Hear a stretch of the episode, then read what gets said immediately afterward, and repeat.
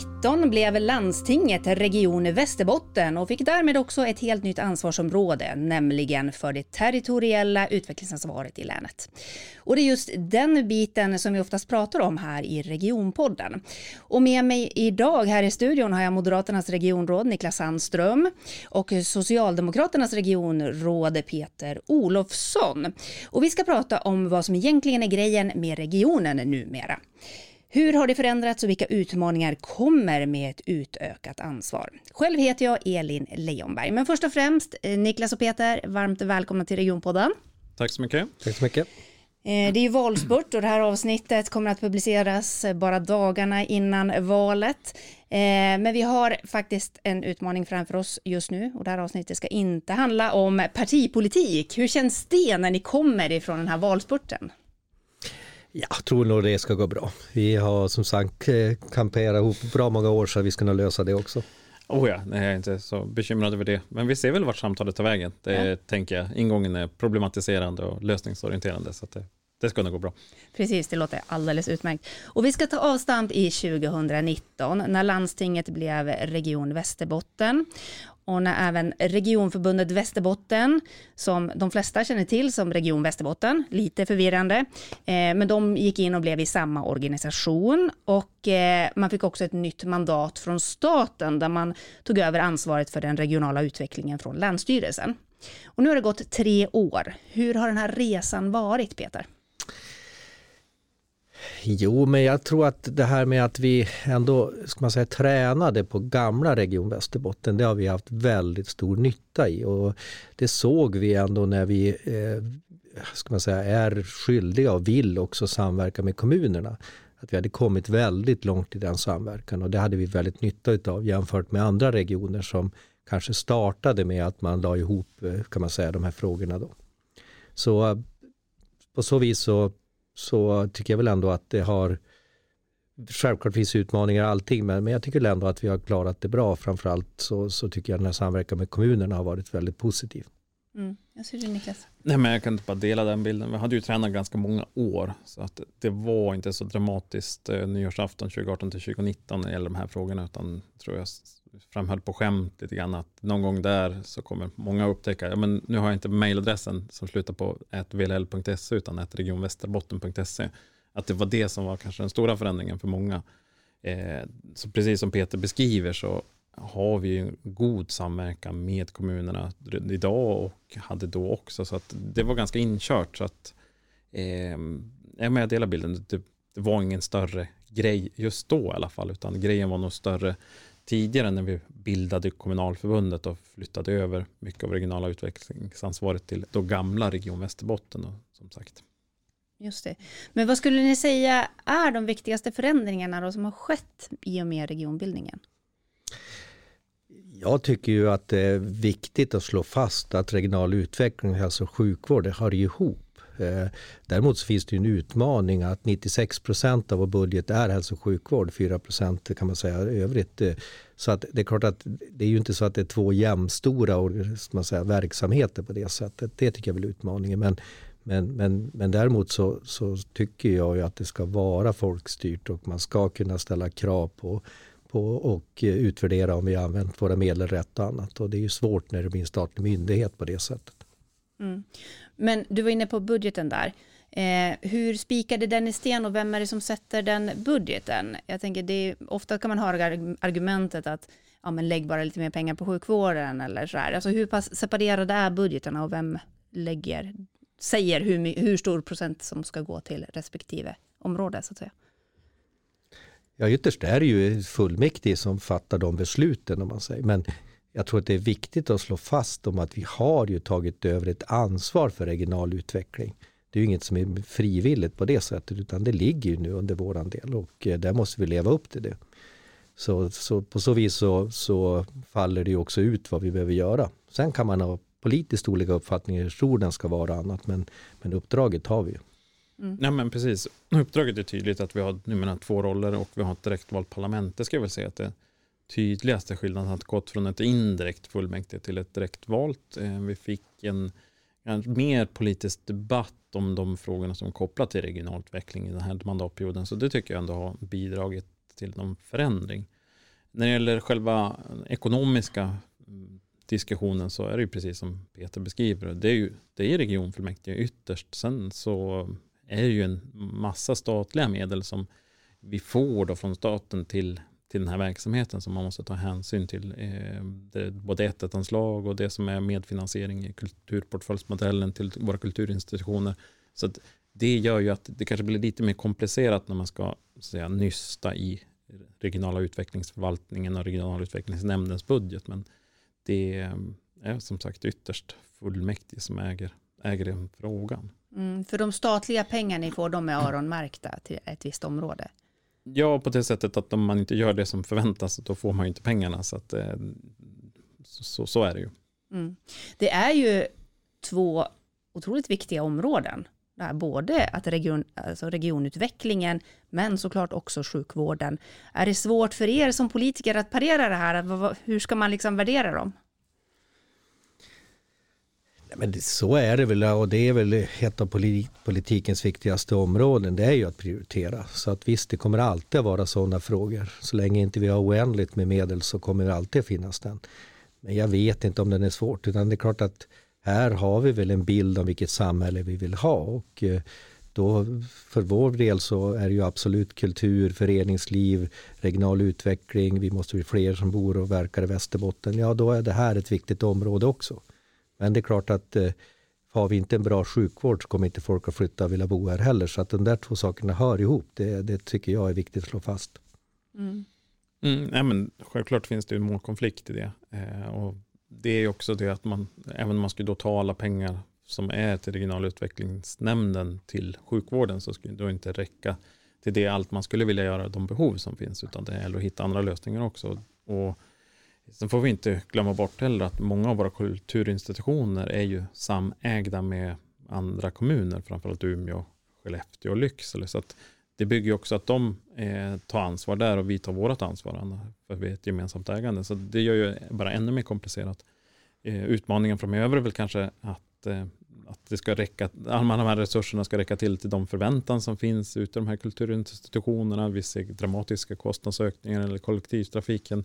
Så det finns ju ett stort behov här eh, som ska matchas upp framöver. Och det, det kommer vara en, definitivt en stor utmaning kontra de utmaningar som finns i hälso och sjukvården. Så definitivt en målkonflikt. Mm. Så det har blivit mer aspekter att ta hänsyn till så att säga? Ja, det, det blir det ju. Eh, och det som berörde, berörde här nyss, att vi får ju statliga medel till eh, de här områdena. Och det är ju en, sagt, någon form av medfinansiering. Så det gör ju att om man då skulle ta bort alla pengar till en kulturinstitution så försvinner ju dubbelt, eh, eller tredubbelt om den kommunala delen också för att ta bort sina. Så det, eh, det, det är mer komplicerat. Mm. Har ni upptäckt några barnsjukdomar med att gå över från landsting till region? Ja, det tycker jag väl. Dels så, så har ju inte lagstiftningen riktigt tänkt med. Vi har ju fått jobba med en revisionsrapport utifrån lagstiftningen som vi är helt överens om var ju ganska vansinnig egentligen. Eh, jag menar, vi såg ju och med, tillsammans med kommunerna tidigt om att vi bygger inte upp två administrationer. För normalt så brukar det finnas ett kommunförbund och sen är det då regionen då. Men här vill ju både vi och kommunen säga att vi fortsätter det samarbete vi hade jobbat med. Men det är ju inte riktigt så att vi har haft stöd för att få göra det. Och det har ju varit en utmaning. Men eh, där är väl, tycker jag, positivt att där har vi inte haft några andra politiska uppfattningar. Där har vi verkligen försökt jobba ihop för att eh, inte västerbottningen ska betala saker två gånger. Men, så att det, det, det ser jag som har varit den stora utmaningen. Men vad har det fått för konsekvenser då? Ja, vi har, ja, vi har försökt att hitta ska man säga, lösningar kring det på, på lite olika sätt. Då. Men, men det vi har tänkt oss också kanske att få vara ett försökslän utifrån att vi plogar eh, för resten av Sverige kan man nog säga. Det finns någon till som har ungefär liknande i alla fall. Men, men det var väl det att när vi gick in i det här så, så fanns det egentligen ingen som kunde säga hur det skulle vara. I och med att vi plogade väldigt nytt utifrån det. Så det, det är väl det jag har med mig som har varit en stor utmaning. Och då blir det tråkiga debatter egentligen. Man, man tror att man inte har använt pengarna rätt och så blir det en sån diskussion för revisionen av synpunkter. Men det ju, i det här fallet är det ju absolut tvärtom. Vi har definitivt använt resurserna rätt och vi är överens med alla 15 kommuner också kring det. Mm. Mm. Det är väl den kanske stora eh, barnsjukdomen som har varit uppe för debatt också. Att vi har haft speciallagstiftningen som ålägger regionerna att samverka med kommunerna. Eh, sen har vi kommunallagens olika delar som gör eh, hur olika beslut ska beredas och processas. Och här har det varit en utmaning att få ihop det och med också en politisk vilja att vi behöver inte, vi ska inte skapa onödig administration om det inte behövs. Och därför har vi löst det på ett sätt som vi har tyckt har varit ändamålsenligt, som sparar skattepengar. Så det tycker jag ändå har varit, eh, varit överens om att det, det här gör vi på ett bra sätt och det har ju varit tillsammans med, med kommunerna. Så att, eh, Eh, det hoppas vi lagstiftaren eh, ser det här problemet. Eh, vi berättar om vår erfarenhet och vår vilja att lösa det här på ett kostnadseffektivt, ändamålsenligt sätt för, för skattebetalarna i Västerbotten. Så att det hoppas vi under nästa mandatperiod att vi kan ta armkrok att se till att det blir en lagändring så att tydliggöra, öppna upp för den typen av lösning som vi har. Just det. Um, många som man pratar med tänker att Region Västerbotten är synonymt med sjukvård. Eh, vissa har liksom också förstått att ja, men det handlar också om kultur och kollektivtrafik. Men det är inte så många som jag har mött som har liksom greppat hela det här nya ansvarsområdet med regional utveckling. Hur pass stor utmaning har det varit att kommunicera ut den här förändringen som blev? Eh, nej men det är klart att eh, det är en pedagogisk utmaning och det kommer ta tid. Vi var tidigt på besök i Västra Götalandsregionen och lyfte fram det 10-20 års perspektiv på den här resan och har vi gjort 3-4 år. Så att vi är ju ganska långt eh, bort från att ha kommit lika långt som andra regioner har gjort den här resan. Sen kanske inte alla väljare och medborgare behöver fundera jättemycket på det här heller, utan eh, Eh, man möter ju valstugorna att ja, men det är landstinget och man så att säga, lite förenklat, ja det är regionen för att göra det begripligt på något sätt. Eh, sen är det ju de som är mer intresserade som ser att regionen har ett regionalt utvecklingsansvar och då behöver man ju också ha olika politiska svar för hur man då ska axla och förvalta det ansvaret.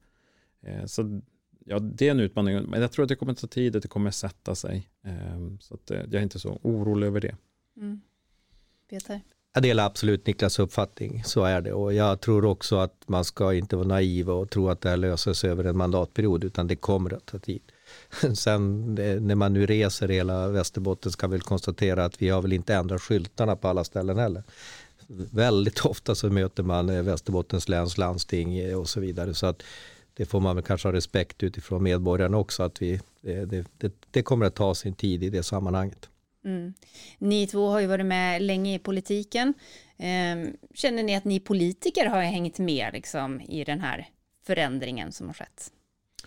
Ja, men någorlunda i alla fall. Eh, sen går det säkert att göra mer. Vi, så att säga, den resan vi gjorde med sammanslagning av gamla kommunalförbundet till Region Västerbotten har ju tagit tid att satsa i. Så att, eh, Eh, där jag och Peter, när vi kom in i landstingsfullmäktige så var det framförallt hälso och sjukvården. Så att, eh, vi har väl gjort en resa där också, att vi nu har två uppdrag.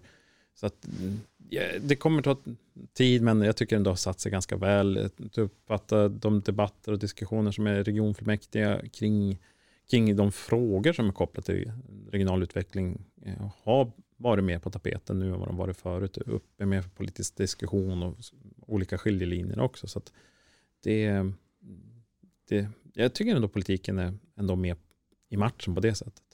Mm. Ja men absolut och Niklas var inne på det och den uppfattningen delar jag också. Jag menar, vi hade ju som sagt ett indirekt valt fullmäktige i gamla Region Västerbotten och där finns det ju mycket att fundera kring. Det kanske inte var det så dynamiskt om man uttrycker sig så.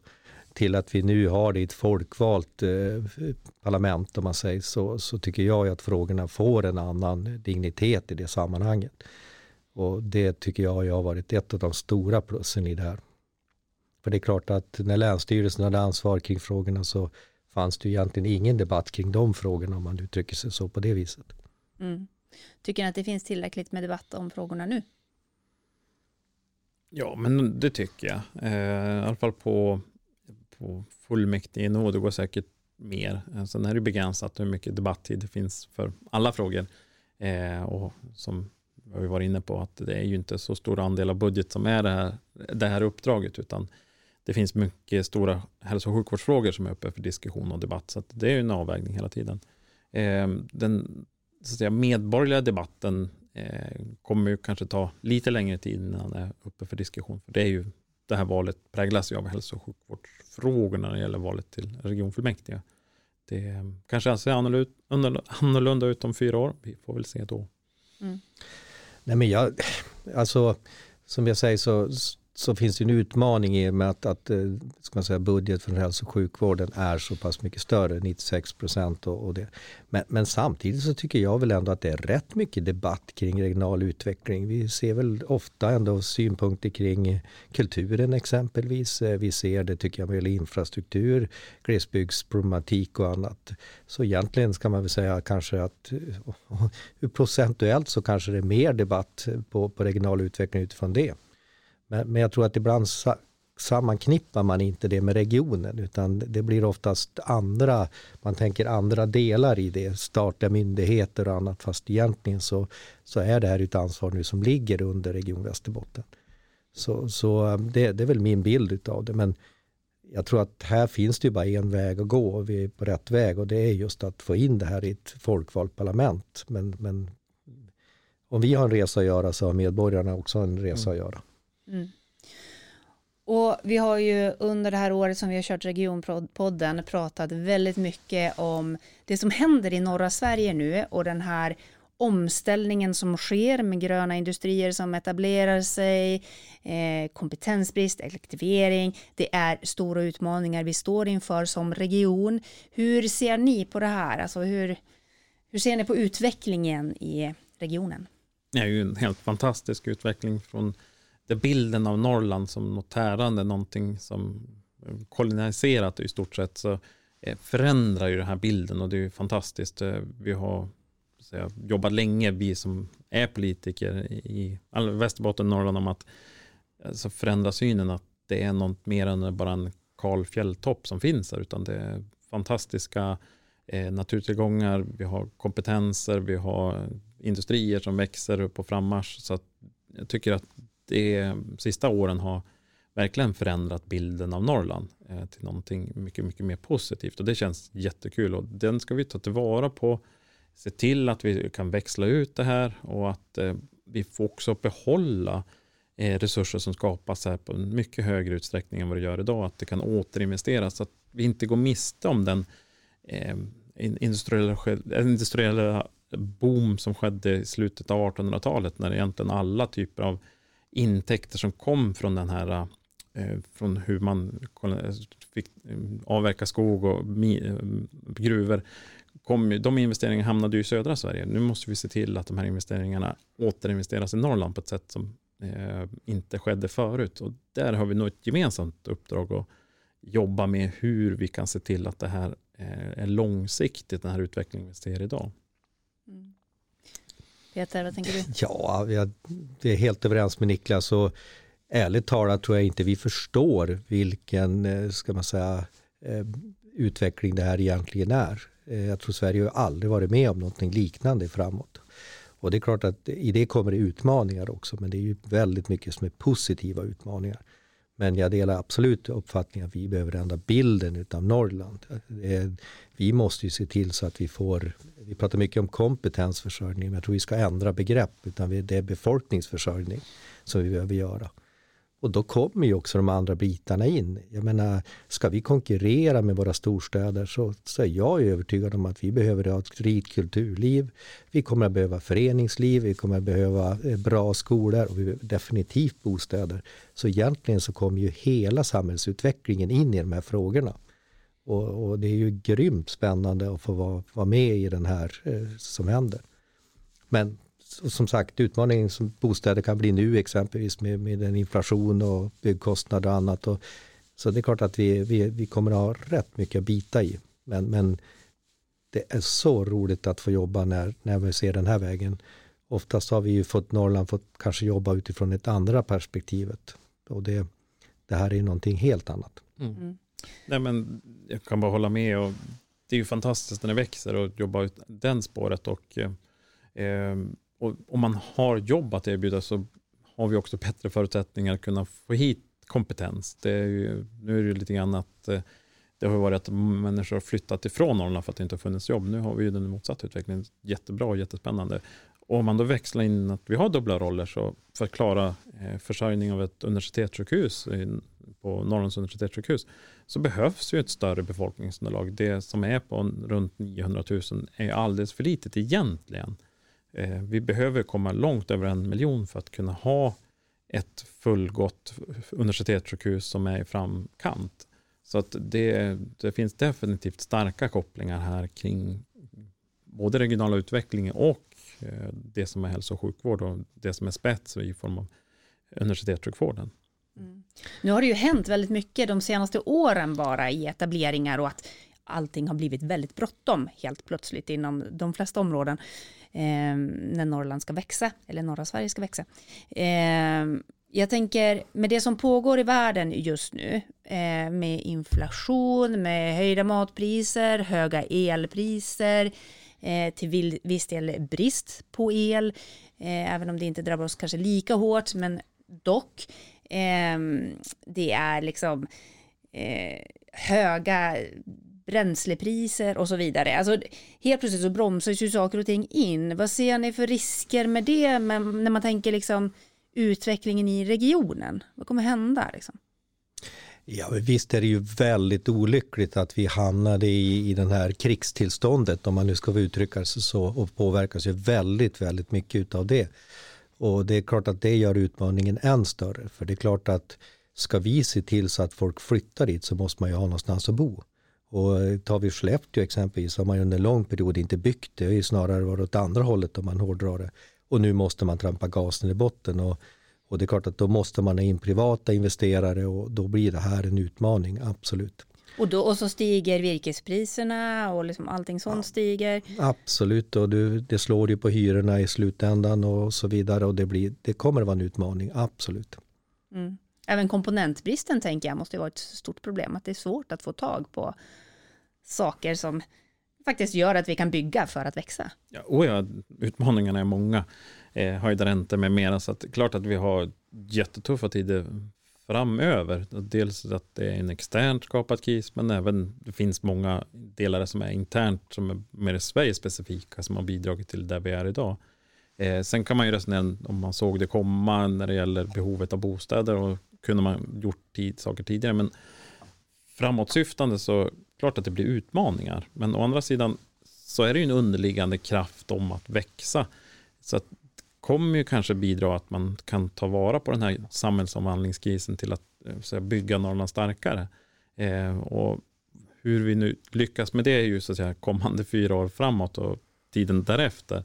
Men det är klart att vi inte ska så att säga, äh, nu lägger vi ner det här som nu händer, utan vi får inte stanna upp, utan vi måste ju fortsätta den här utvecklingen eh, om flera tusen skäl.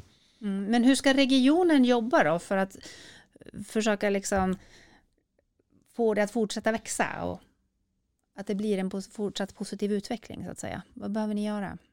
Vi måste ju se till så att vi ett marknadsför oss också. Jag menar, det är naivt att tro att alla ska förstå vad som händer i, i Norrland när vi själv kanske ibland tycker att vi inte gör det. Och där kommer det ju vara att sätta bilden av Norrland kommer att vara otroligt viktig och det finns ingen annan än vi som kan göra det. Så här behöver vi ju lägga det krutet också kring det. Sen är det ju också så, det, är ju inte av, det kommer inte batterifabriker från himlen utan det är klart att det är ett hårt arbete både från regionen och kommuner och, för, och eh, ska man säga också eh, eh hela näringslivet egentligen. Så det är ju en samverkan där som behöver eh, göras och det måste vi fortsätta göra. Och jag tycker väl att en av uppgifterna vi har där det är väl också att försöka hitta arenorna där de här kan få mötas och vi kan mötas och diskutera och bryta och vända och eh, så i det. Och här har vi ju staten också som en, en viktig spelare. Jag menar universitetet, universitetsutbildningar.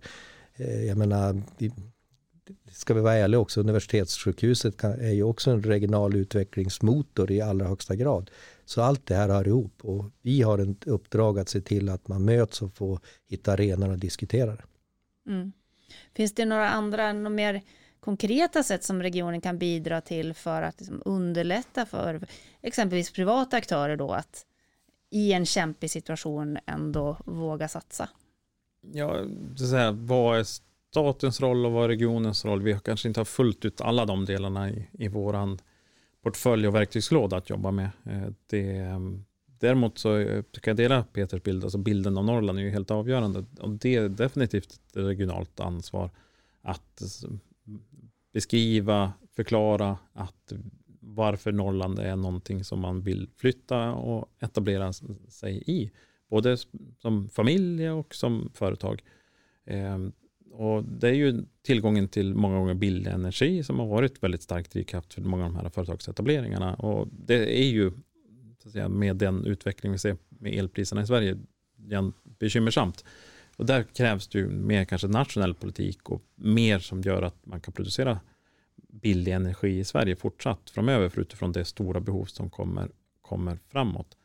Eh, och man slås ju många gånger av det här, det här om bilden av Norrland, om man bara tar det spåret, att det var inte många år sedan som Sveriges största eh, dagstidning såg att bevakningen bevakning av Norrland var i klass med utrikespolitiken, så att, eller utrikesbevakningen. Så att man har ju säga, stort behov av att eh, ändå beskriva den expansion och tillväxt som sker här. Eh, och att det inte längre är bara den här kala, glesa fjälltoppen. Mm. Nu händer, mycket av det som händer sker ju just kring kusten. Hur ser ni att hela Västerbotten ska bli levande? Men jag tror inte under min tid att jag har känt den optimismen som ändå finns på fler orter. Alltså det spiller över på många sätt och vis. Men, men, det är klart att det finns orter som har utmaningar. Samtidigt så har vi orter som har haft en utveckling som har varit procentuellt eh, gigantiskt stor. Om vi tar Tärnaby-området exempelvis. Så att det, det, är inte så att vi har ett län det ser likadant ut utan det, det, är, det finns olika utmaningar. Men jag tycker ändå att, att eh, den här positiviteten har spilt över. Och vi ser ju bara idag exempelvis bostadspriserna i många av de här ställena som har varit obefintliga om man ska vara ärlig faktiskt har kommit i en, en nivå som är rimlig utifrån att man ser att man kan pendla och annat och så. så att, eh, men absolut, det, det är olika utmaningar i olika kommuner i vårt län. Mm. Mm. Nej, men jag kan bara dela den bilden att det spiller över och, och det är i grunden positivt. Sen finns det säkert mer att göra. Vad är reglerna för att låna för att bygga nya hus på de här orterna? Eh, så det finns ju fortfarande mer kvar att göra, men det, det tror jag fortfarande att, att i takt med allt annat som händer så är det ju ändå underlättar all den här typen av omvandling. Att det sker positiva, stora eh, företagsetableringar i hela Norrland. Det är ju inte bara Västerbotten och Norrbotten utan det sker ju också eh, vilja att, eh, att eh, komma igång med nya industrier i resten av länet också, inte för det. Mm.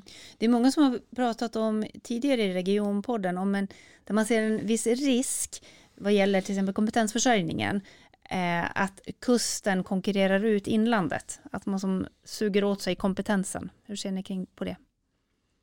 Ja, det har jag hört väldigt lång tid. Det, det var ju redan in, långt innan att eh, de unga, de, eh, Umeå attraherar och de flyttar inte tillbaka. Så det, det har vi ju varit länge med. Sen så ser vi ju att egentligen Umeå universitet attraherar ju väldigt mycket söderut, särskilt från Mälardalsregionen. Och att eh, man har valt att, att, att man kanske ibland har flyttat ifrån. Det har ju varit brist på jobb. Eh, och vi har fler jobb att erbjuda på, det är Umeå eller hela, hela Norrland. Så gör ju att, eh, det gör ju att fler människor kan vilja och ha förutsättningar att stanna kvar.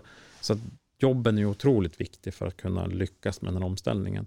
Ehm, och jag tror ju i grunden att många av alla orter i Västerbottens inland ha enorma konkurrensfördelar med både natur och, och utbud och spännande jobb och, eh, och, så att säga att det här positiva spelar över. Så det, jag tror att det är åt rätt håll och det är en positiv utveckling. Mm. Du nämnde universitetet där.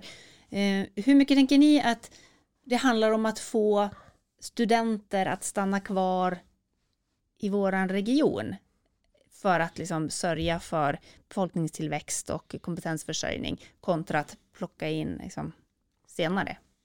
En otroligt viktig del att universitetet, eller vi har ju flera universitet eh, i, i, i Västerbotten, kan eh, attrahera och att, eh, så att säga, vara konkurrenskraftig. Och det tycker jag eh, Umeå universitet är fantastiskt duktiga på. Så att där är bara att de fortsätter sitt arbete. Sen så kanske man behöver mer på platsutbildningar eh, och inte så mycket distans för då ser en tendens att det erbjuds studenter söderifrån som inte har som avsikt att etablera sig här.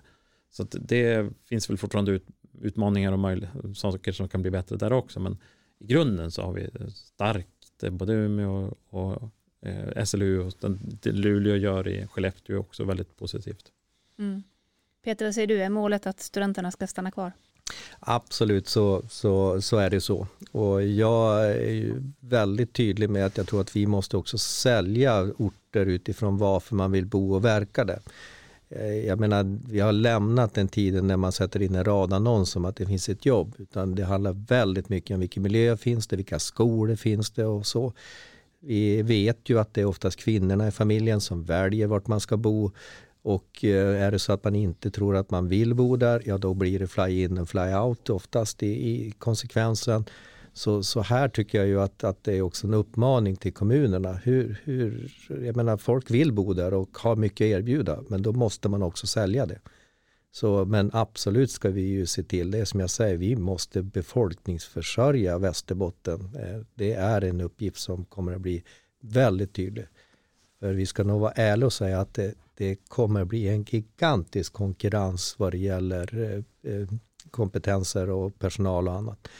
Och vi ser ju varje dag, eh, ena veckan så är det åkerinäringen som inte får personal och i veckan var det taxirörelsen och, och så vidare. Vi har en stor diskussion inom hälso och sjukvården kring det. Och det här är egentligen bara början på den utmaningen. Mm. Tror ni att eh, vi kommer lyckas få hit tillräckligt med folk då? För att alla företag ska kunna få den kompetens de behöver för att finnas kvar och utvecklas? Det är ju en jättesvår fråga. Jag kan bara dela bilden av den demografiska utmaningen. Den har just börjat och kommer pågå bra länge. Så att eh, här krävs det ju också att man förändrar arbetssätt. Att där det har varit två, säg en arbetsuppgift krävt två så kanske bara kommer behöva finnas möjlighet med en och det är digitalisering, robotisering, automatisering som gör att man kan då frigöra arbetskraft att kunna göra andra arbetsuppgifter. Jag fick en fråga i valstugan om att den stundande lågkonjunkturen skulle göra att de som gick ut gymnasiet inte skulle få jobb och då sa jag att ni kan vara lugna. Bara ni går ut gymnasiet med en gymnasieexamen, ni kommer att få jobb. Det är inte det den här lågkonjunkturen som vi ser bakom dörren kommer att innebära, utan det är ju andra delar kring hur man kan göra det, eh, klara att överleva den här stundande lågkonjunkturen som gör att vi kommer att eh, se till att de här företagen överlever och vill expandera och, och erbjuda arbetskraft eh, eller jobb. Så att det är, eh, jag ska säga att om vi klarar att säkerställa att de etableringar som sker, sker, så är jag inte så särskilt orolig över att, eh, eller jag är orolig, men det kommer inte, alltså säga, lågkonjunktur kommer inte påverka att det blir färre jobbutbud, utan det gäller att jobba långsiktigt. Mm. Nej, men och sen tror jag väl en, eh, ska man säga, en hemläxa också för utbildningsväsendet. Det är väl att faktiskt hänga med vilka kompetenser kommer behövas. Och man kommer måste vara betydligt mer flexibel än vad man har varit. Eh, för det är klart att eh, specialiseringen inom alla branscher och definitivt hälso och sjukvården och annat kommer ju att kräva en hel del av eh, våra högskolor också, universitet. Eh, så, så är det ju fakta i det. Sen jag menar demografiskt, rent matematiskt så kommer det vara en utmaning i Sverige. Eh, SKR har räknat 2030 så kommer 80 procent av de som lämnar skolan behöva gå till hälso och sjukvården, pratar både kommunen och regionen. Så att 20 procent skulle då vara över till övriga arbetsmarknaden. Bara det säger ju att vi står inför en jätteutmaning och jag delar definitivt Niklas uppfattning att vi måste ju se till så att eh, de som vi har på arbetsmarknaden ska göra det som måste göras av dem. Kan vi göra saker och ting på annat sätt så måste det ske. Och det är rent matematiskt hur, hur utmaningen ser ut. Mm. Jag tänker att vi avslutningsvis ska prata eh, Samarbeten och infrastruktur öst-västlig riktning. Om vi tänker Vasa Mo i Rana och liksom den. Hur ser ni på utvecklingspotentialen där? Den är jättestor. Eh, vi har ju fått en fantastiskt fantastisk ny färja. Det gör ju att länken, avståndet mellan Vasa och Umeå eller hela den här korridoren eh, underlättas något enormt. Så det tycker jag att det finns enorm potential. Vi är ju så fokuserade på nord-sydligt oftast. Eh, det är väl just för att det är gränsövergångar som gör det lite mer problematiskt eh, att tänka de här stråken där. Men eh, jag eh, med stor tillförsikt i att vi kan förbättra den här eh, stråken och se till att man får arbetskraft att kunna förflytta sig mellan eh, gränserna och att man kan få infrastruktur att flöda eh, från, från Finland till Norge via Västerbotten och att, att jag ser väldigt positivt i att kunna stärka de här stråken. Ja, nej, men absolut och det tycker jag väl att vi ska också vara tydliga med att där har vi haft en gemensam politisk uppfattning om att vi ska bygga starkare band. Framförallt har vi försökt med Vasa under en lång period. Och det var faktiskt innan den här gröna industrialiseringen kom. Och, och där har ju färjan varit otroligt viktig och utifrån det och eh, där kommer vi också nu under hösten att fortsätta det arbetet. Tyvärr så har det väl varit så att pandemin har slagit lite undan fötterna för oss. Det fanns en, en väldigt tydlig eh, ska man säga, strategi och plan på det men vi fick, knappt, vi fick ju inte ens träffas eh, på, på jobbet så att det är klart att resa var ju omöjligt en period. Men jag har ju aldrig haft så mycket kontakter med både Norge och Finland som, som vi har haft nu och intresse kring batterifabriken som, som är bara en liten del egentligen, för det finns så mycket runt omkring, har ju skapat eh, ett väldigt sug den här riktningen om man säger. Hur tänker ni att man ska göra då för att fortsätta utveckla det här samarbetet? Träffas, eh, fortsätta de dialogerna, precis som Peter beskriver så eh, när man eh, har inte heller haft så mycket samtal och samarbete med eh, framförallt Finland och Vasa eh, och de som har varit med lite längre beskriver att det är som 20 30 förlorade år från att man slutade med taxfree trafiken på 90-talet till nu då, när det börjar komma igång igen. Och alla ser med stor optimism och tillförsikt i hur man kan stärka det. Och det är så stark gemensam vilja att man från båda parter vill detta. Eh, och finländarna är ju ännu mer förespråkare för en fast förbindelse på lång sikt för att kunna stärka de här banden ytterligare. Så att eh, det, det ser bara positivt på det. Mm. Men, alltså det är ju inte så att vi kan fatta ett politiskt beslut i fullmäktige och säga att nu ska vi samarbeta mer och så tror man att man har löst det. Så enkelt är det ju inte. Utan det är vi tillbaka till det att det är klart att vi måste ju se till så att det finns arenor. Att det finns upparbetade ska man säga, kanaler kring det här och det är ju ett, eh, någonting man får ständigt underhålla också.